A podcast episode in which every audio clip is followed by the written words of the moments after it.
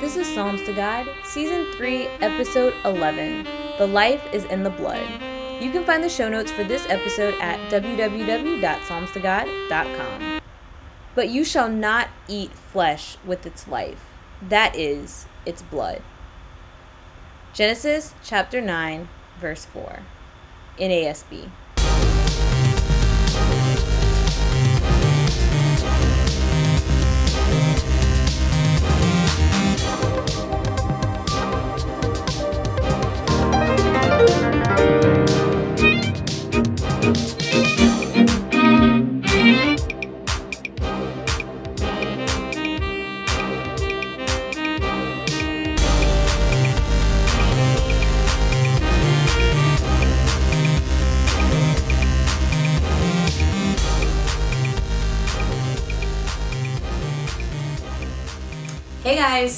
welcome to the Psalms to God podcast. Today, we're going to talk about blood.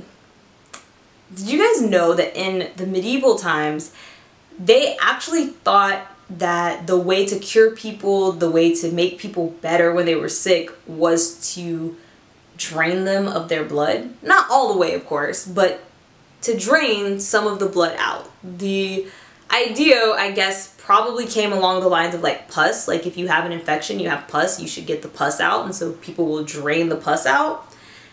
Perhaps that's what medieval scientists were thinking. I don't know, I can't really attest for them.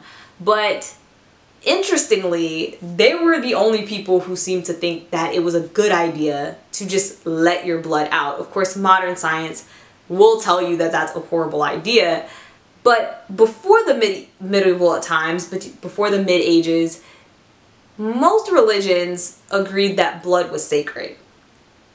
Lots of religions practiced sacrifices, whether it was animal sacrifices or human sacrifices. The key component of the sacrifice was the blood. We see this in our own scriptures with the Word of God and for the Israelites, when they gave their sacrifices, they were to drain the blood from the animal that was actually the sacrifice, and then they would eat the killed animal. This is how it worked pretty much around the world. And the reason is because most ancients understood that blood was very important, that it was valuable. On top of that, there started to be these legends, this mythology, these lores, and even superstitions, if you will. This is where you start looking at things like the legend of vampires, right? If you're like me, when I was younger, I read all of the books about vampires. I watched all of the shows about vampires. I don't know why. I had some kind of fascination with it. Um, pretty sure God was not necessarily pleased with that, but you know, that's what happened. So I'm being transparent. And when you when I think back on those times and I think back on a lot of those shows and a lot of the mythology surrounding them, it, it was interesting because the entire foundation of a vampire is that they're these undead creatures, these people who should be dead, but they're not dead and they're essentially immortal. And what sustains their life is blood. And that in itself wouldn't be super weird. I guess it would be an outlier, except you also will start to hear stories of, you know, these ideas that like people drank blood, like the blood of babies or, or, or innocent blood, to help them stay youthful and stuff. These were kind of some of the accusations against witches and things like that.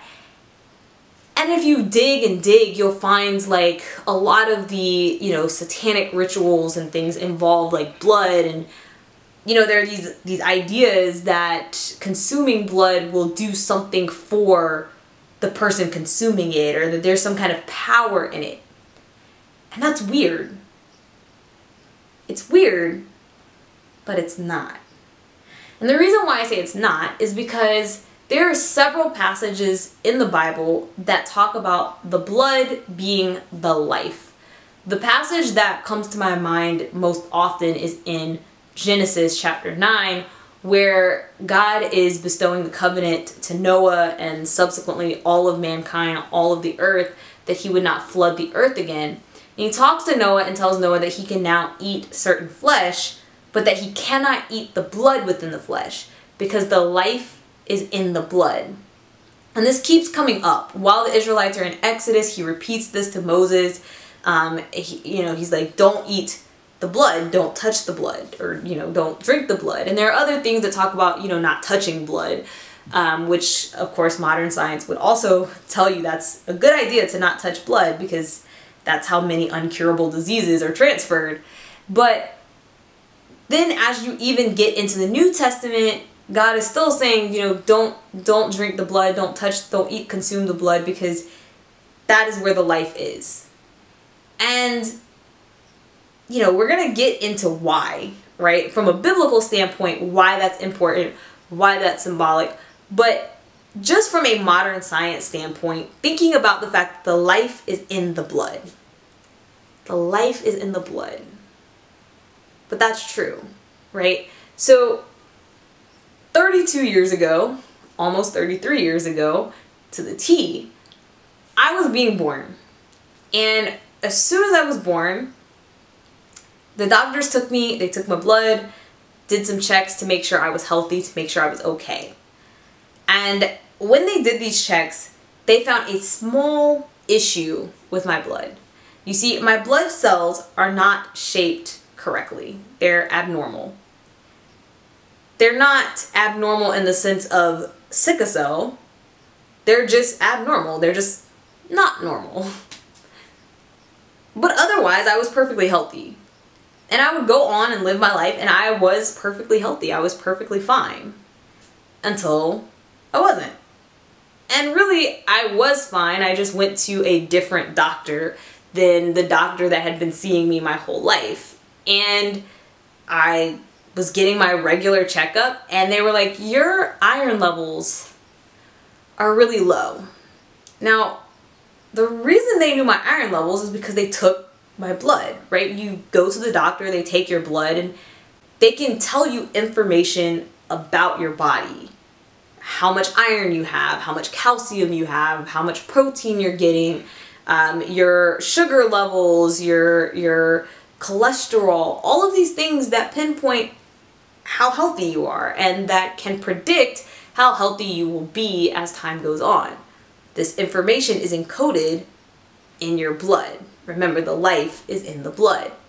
And so, on this particular checkup, my iron levels weren't right. And I was like, well, I feel fine. And that was the first time I actually looked up the symptoms of iron deficiency anemia and I realized that most of the symptoms of iron deficiency anemia I have had my entire life. I've probably had iron deficiency anemia my entire life. And as I started talking to this doctor and as she kept digging and doing tests, she eventually stumbled upon the fact that my blood cells are abnormally shaped. Now, despite the fact that I was about 25 years old, 24, 25 years old at this time, I didn't know this because nobody bothered to tell me that that was true. So I'm like, what? What? Oh my goodness, I'm freaking out. So I go, I'm telling my parents, like, what's wrong with me? Am I dying? Like, my parents are like, no, like, you've been like that your whole life. You're fine. Like, that's stupid. Don't let them, don't let them get all of your money doing these tests. We already had the test ran. You don't have sickle cell and you're fine. Which was true. But what is also true is that this abnormal blood cell shape affects my body's ability to absorb iron, which is why I am chronically iron deficient. The life is in the blood. My blood tells you where my problem is. Now, because I've identified it, I know how to combat that, right? I consume way more iron than uh, the normal person would because I'm only absorbing a fraction of what a normal person would. And I still struggle with iron deficiency, but I'm able to combat that issue because they read that information from my blood.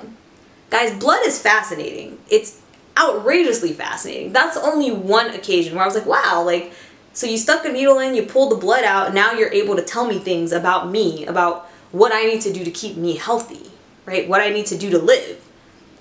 But I also experienced this talking to a friend of mine. She used to be fully plant based and she was having a lot of trouble with the plant based diet. Not like, oh, I have cravings or, uh, you know, I'm still hungry or whatever. Just like the food wasn't sitting well with her. Like when I transitioned into being a vegetarian, and even when I do you know, my extended periods of being fully plant based, I feel great. Like I feel peak level. Um, and in fact, these are the times, these times actually help me with the iron deficiency because I'm so focused on my nutrition and what I'm eating.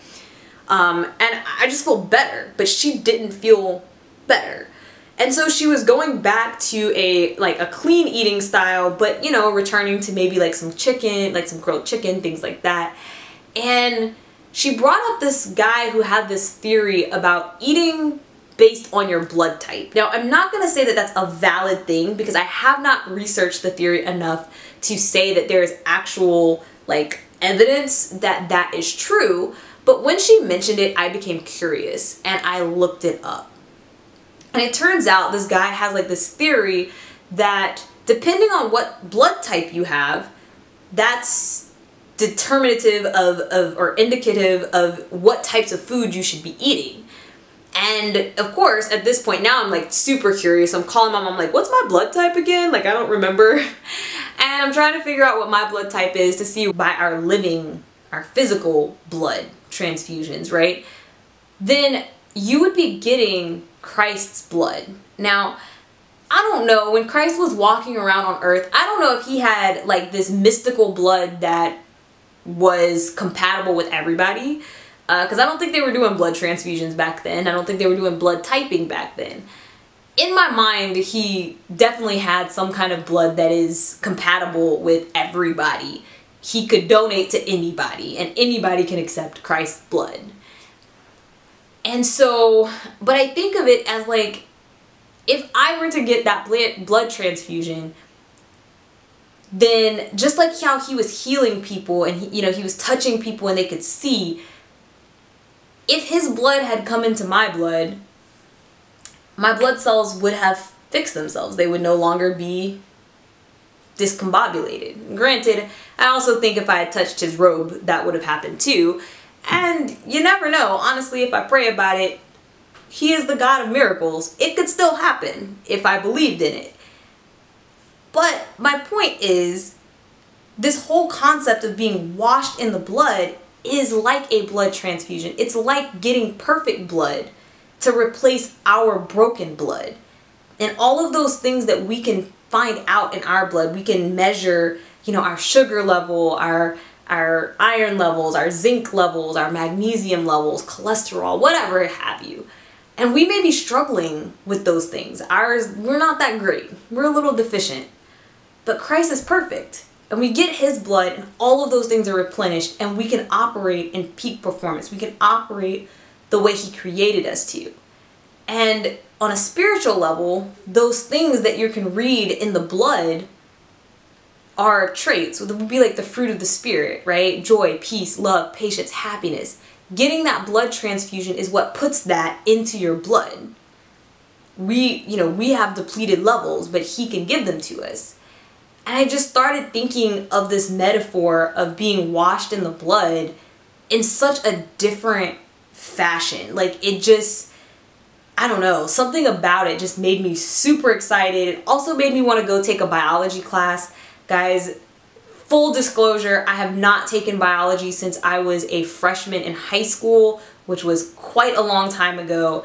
Um, and so I really, really was like, I want to study this. Like, I want to know more about how our bodies work and how that blood flow works and and this whole concept of the life being in the blood. Because like I've always mentioned to you guys when you read the Bible there is context like whatever the context is but you can often look at the passages from multiple angles. It is literal it is spiritual it is psychological it is symbolic and this is one of those things that I'm like, there's a lot there about blood and about the life in the blood that modern science actually could help us unravel in terms of understanding these connections and why God created us this way. Because, like I said, in game, it's pointing to the gospel. It's always pointing to the gospel. So that's another common knowledge truth that I wanted to leave you guys with, to have you guys reflect on. And if you see me in a library in the biology section, you know why. Anyway, thank you guys for tuning in, for sticking it out, for listening. If you liked this, please share, subscribe, like, leave me a message. Let me know what you want to hear about or if there's something that you think is common knowledge or should be common knowledge. Maybe I'll talk about it on the next episode. As always, have a blessed week and I will see you again. Bye.